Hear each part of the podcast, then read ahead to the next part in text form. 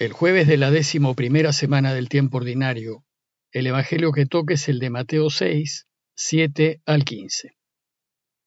En aquel tiempo dijo Jesús a sus discípulos, Cuando recen, no usen muchas palabras como los gentiles que se imaginan que por hablar mucho Dios les hará caso. No sean como ellos, pues su Padre sabe lo que les hace falta antes de que se lo pidan. Ustedes recen así. Padre nuestro del cielo, santificado sea tu nombre.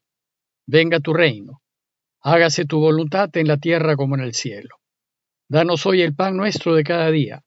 Perdónanos nuestras ofensas, pues nosotros hemos perdonado a los que nos han ofendido.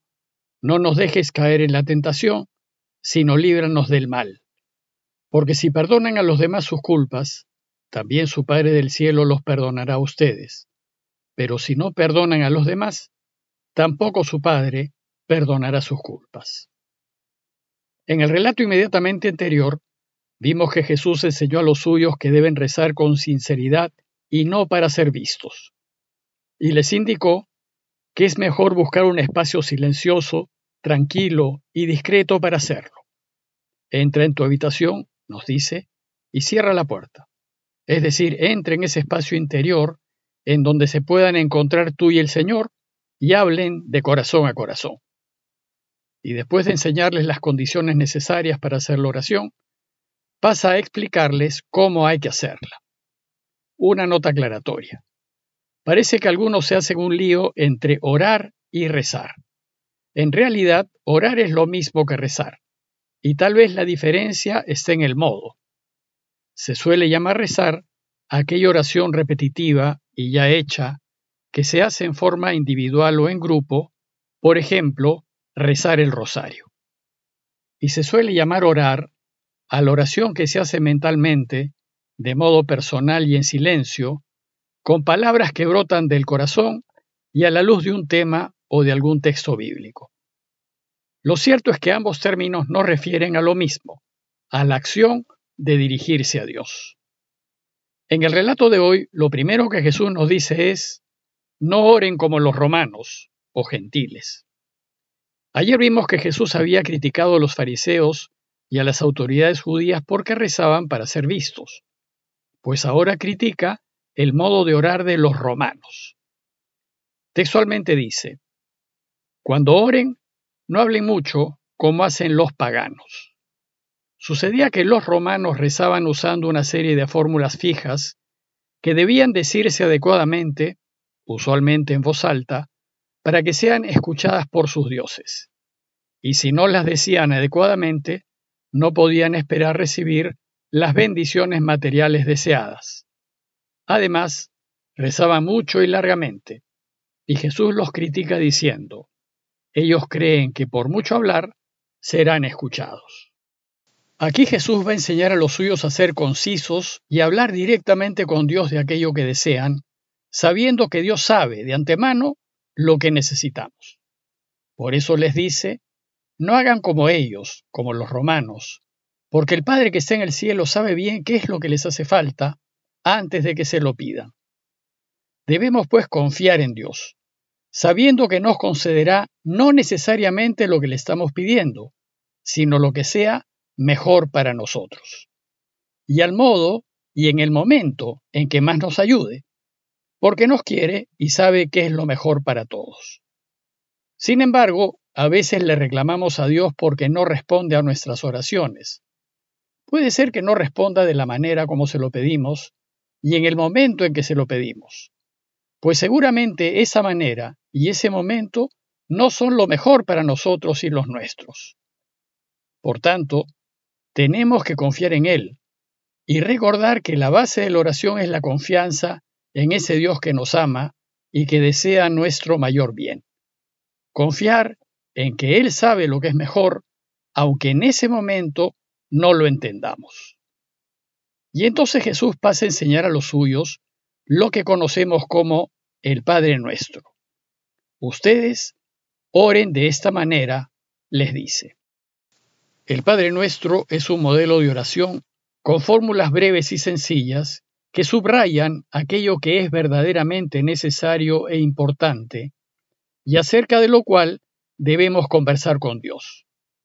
En la primera frase de la oración nos enseña que hay que ser conscientes de a quién nos dirigimos, al Padre nuestro, a nuestro Papá que está en los cielos. Tal vez en arameo, en la lengua de Jesús, la oración que enseñó a los suyos debió empezar diciendo Abba nuestro, pues Abba quiere decir papito, y Jesús llamaba a Dios Padre su Abba, su papito. Pero dirigirse a Dios de esa manera tan familiar, llamándole papito, debió sonarles demasiado irreverente a los judíos, pues para ellos ya era irreverente llamarlo padre, con mayor razón llamarlo papito.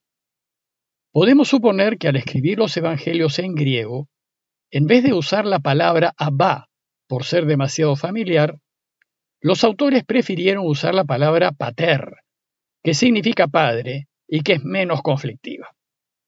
En todo caso, el deseo de Jesús es que nos dirijamos a nuestro papá que está en el cielo y cuyo nombre es santo.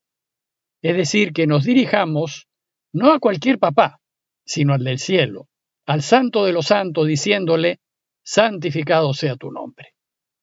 La expresión tu nombre indica a la persona, a ti, a ti que eres santo, a ti me dirijo. Nuestra oración pues va dirigida a nuestro papá, al santo de los santos, al Dios de los dioses, al Señor de señores, al que todo lo ha creado bien y que sostiene todo lo que existe. A Él pues le vamos a pedir. ¿Y qué le vamos a pedir?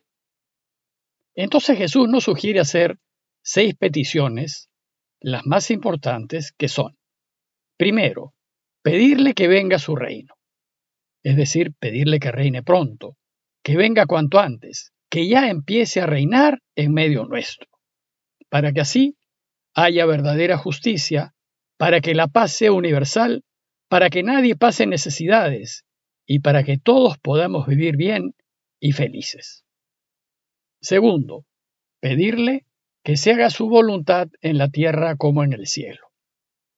Aquí le estamos pidiendo a Dios que nos ayude a ver lo que es mejor para todos y que guíe nuestras decisiones a fin de que en las decisiones que tomamos todos los días y a cada momento elijamos hacer solo aquello que permita que reine. Es decir, le estamos pidiendo que no nos equivoquemos al elegir y que nos ilumine a decidirnos por lo suyo a fin de que reine pronto. Tercero, pedirle que nos dé hoy nuestro pan de cada día. El asunto es que si vivimos eligiendo por Él a fin de que reine, podemos poner en riesgo nuestro pan de cada día, pues podemos perder y nos pueden despedir. Por tanto, le pedimos que vele por nuestras necesidades diarias, de nosotros y de nuestras familias, de modo que nada nos falte, sabiendo que Él ya sabe de antemano lo que necesitamos. Cuarto, pedirle que perdone nuestras ofensas como nosotros perdonamos a los que nos han ofendido, pues nosotros hemos perdonado a los que nos han ofendido. Pedir perdón es esencial. Necesitamos que nos perdone y necesitamos perdonar.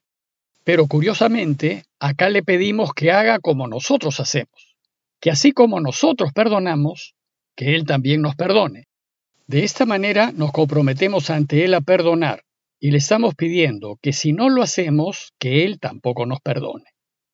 Si queremos que Dios reine, perdonar es fundamental. Y es tan importante que después de enseñarnos oración, Jesús nos explica esta cuarta petición y nos dice, si perdonan sus faltas a los demás, el Padre que está en el cielo también los perdonará a ustedes. Pero si no perdonan a los demás, tampoco el Padre los perdonará a ustedes. Pues si no perdonamos a quienes nos ofenden, estamos impidiendo que Dios reine. ¿Y cómo podemos esperar un mundo de paz si bloqueamos esa paz al no perdonar?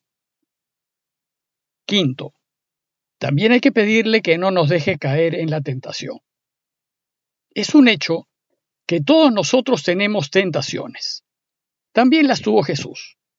Así es que el problema no es tener tentaciones, el problema es caer en ellas. El mundo y sus valores nos van a traer y nos vamos a sentir tentados a elegir aquella alternativa que nos ofrezca más bienestar, placer y poder, aunque hacerlo vaya en contra del bien y del bienestar y los derechos y necesidades de los demás. En este caso, Jesús nos invita a pedir que veamos con claridad, a pedirle que nos ilumine para que no elijamos lo que nos conviene, sino lo que sea mejor para todos. Y por último, la sexta petición es pedirle que nos libre del mal. Pues si nosotros elegimos hacer lo que Dios quiere, es decir, si elegimos hacer aquello que lo ayude a reinar, lo más probable es que el mundo reaccione en contra nuestra, pues nos vamos a oponer a toda clase de corrupción, injusticias y mentiras. Y cuando lo hagamos, dejaremos en evidencia el mal comportamiento de quienes viven según los valores del mundo. Y como ellos no quieren quedar mal, buscarán hacernos daño a fin de silenciarnos. Lo que le estamos pidiendo a Dios en esta última petición es que nos cuide del mal, del mal que nos quieran hacer, que nos proteja y que nos libre de todo daño. Como ven, la oración que Jesús nos enseña es realmente hermosa pues recoge los temas principales en torno a lo que nos conviene conversar con nuestro papá. Por tanto, los invito, primero, a darle gracias a Dios por tanto bien recibido en la vida, en personas, en salud, en oportunidades y en dones. Y después, recorrer con calma y detenidamente cada una de las seis peticiones que nos sugiere esta oración, y a la luz de nuestras propias vidas, reflexionar en lo que Jesús nos invita a pedir. Pidámosle a nuestro Abba que venga a su reino, que siempre elijamos lo que lo ayude a reinar, que a nosotros y a nuestras familias no nos falte lo que necesitamos para vivir y que tampoco le falte a ninguna familia de la tierra, que podamos perdonar a todos para que Él también nos perdone, que ilumine mi corazón y mi mente al momento de tomar decisiones, a fin de elegir siempre y solo lo que Él desea, y que nos proteja, a mí y a los míos, del mal que nos quieran hacer quienes se oponen a que reine. Parroquia de Fátima, Miraflores, Lima.